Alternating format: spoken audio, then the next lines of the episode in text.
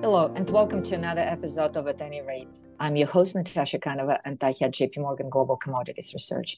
Today, we would like to discuss oil. Um, having marketed our 2024-25 oil outlook in Europe last week, uh, we find ourselves in an unusual position. So the initial client feedback after the release of our annual outlook on November 20th was universally that we were too bearish in our view on market balances, OPEC's pricing power, and price projections.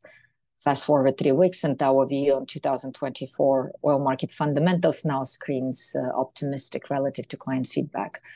Uh, while our outlook continues to call for 75 to 90 dollar price range in 2024 and 65 to 80 dollar range in 2025, clients are now calling for prices as low as 50 dollars next year.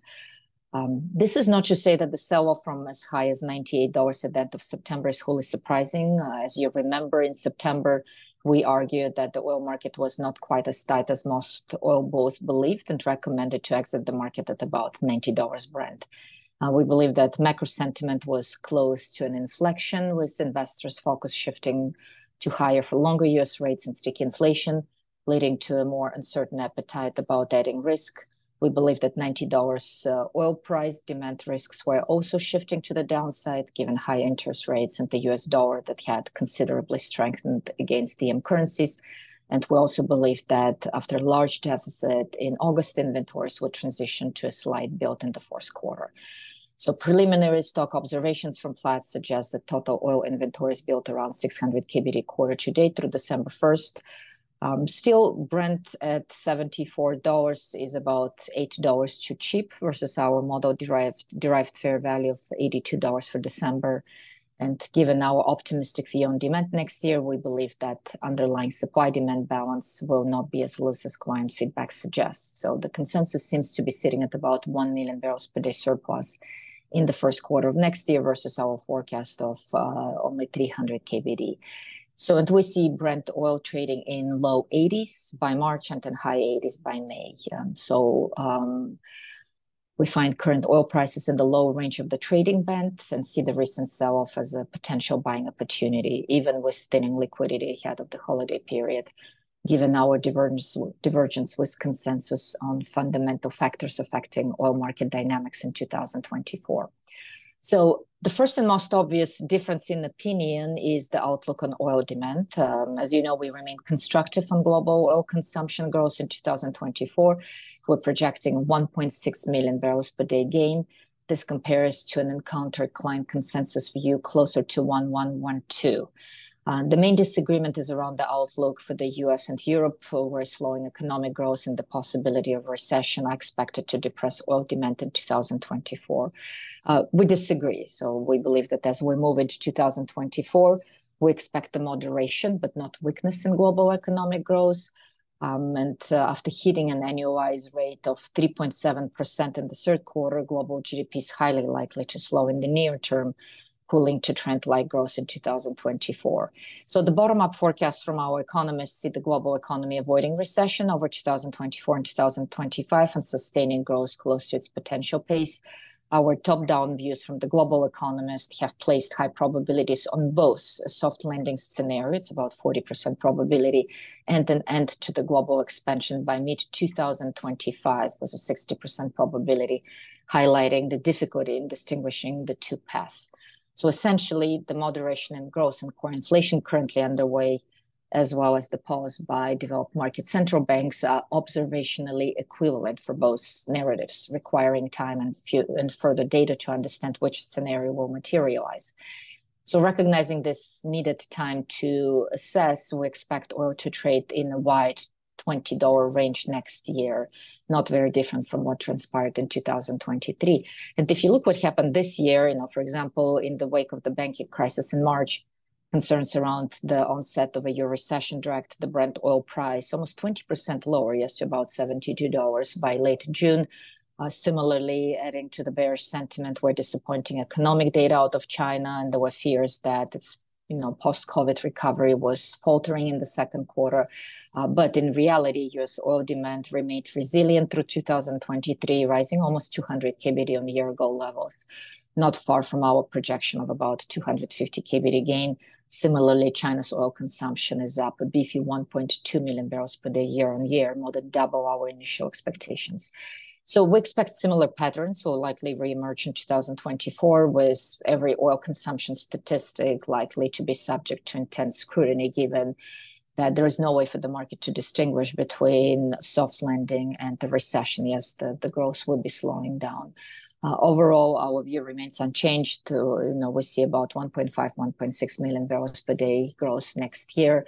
Um, two thirds of that growth will be economically driven. One third will be still driven by significant amount of pent up demand that is left. To, most of that would be uh, jet fuel. Um, the last point on demand I would like to make is that the pullback in prices should it's it's it's positive, yes, for the markets because it should help support oil consumption, and to extent that high oil prices risk pushing economies into inflationary busts in 2022 and 2023 as well, the current pullback in energy prices increases the probability of a deflationary boom in 2024.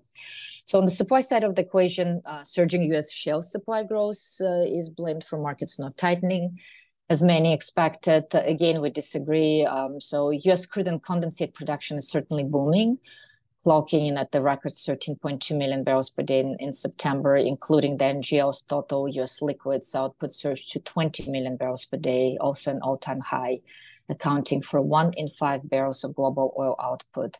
Um, however, while the flow of U.S. oil supply will likely um, grow this year by about 1.5 million barrels per day this year, it outpaces our original forecast only by about 300 kbd.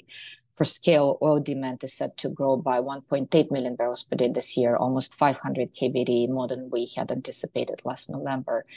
So looking into 2024, we see about 750 kbd growth, evenly split between crude condensate and natural gas liquids. Um, we believe that the share of oil, uh, U.S. oil in total non-OPEC supply growth is set to decline from about 65% uh, this year to 47 in 2024. And the final divergence is the view on OPEC's reaction function. Um, the narrative behind our price forecast since, since last November has been that global demand growth is great, but growth in non-OPEC supply is even greater, and that is becoming increasingly difficult to coordinate further large-scale supply reductions across the wider OPEC plus group, given the size of the existing cuts and the limited effect on the prices so far.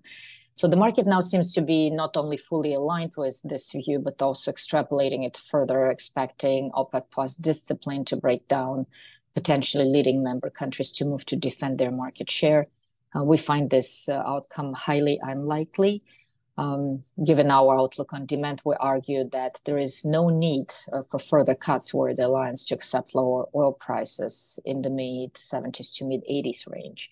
Instead, we believe the alliance should unwind some of the voluntary reductions in order to gain operational flexibility when demand growth takes a step down in 2025, when most of the post-COVID demand normalization is behind us and decarbonization policies begin to cut into demand for some products. Um, in essence, our view on demand in 2024 suggests a healthy market balance that can absorb higher OPEC production, but the main problem for OPEC instead lies in 2025 when 1 million barrels per day growth in demand could be dwarfed by a 2 million barrels per day surge in supply, most of that from price inelastic deep water production. Um, so we believe that 2024 will provide an opportunity window for the alliance to prepare for the possibility of substantially weaker markets in 2025 and potentially 2026 by boosting its production at the time when demand allows for it. Otherwise, and similarly to the Fed's zero lower bound constraint, OPEC's massive effective spare capacity. So today it sits at a historic 4.1 million barrels per day high at the time of record demand. So this will make it increasingly difficult to accommodate further large-scale supply reductions across the wider alliance. Thank you all for listening to the Commodities Edition at the JP Morgan's At Any Rate podcast. This is our last podcast of 2023. We look forward to continue the conversation next year in early January. Until then, we wish you a happy, healthy, and peaceful holiday season and a prosperous new year.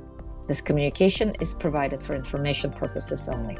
Please refer to JP Morgan research reports related to its content for more information, including important disclosures. 2023, JP Morgan Chase Company, all rights reserved. This episode was recorded on December 15, 2023.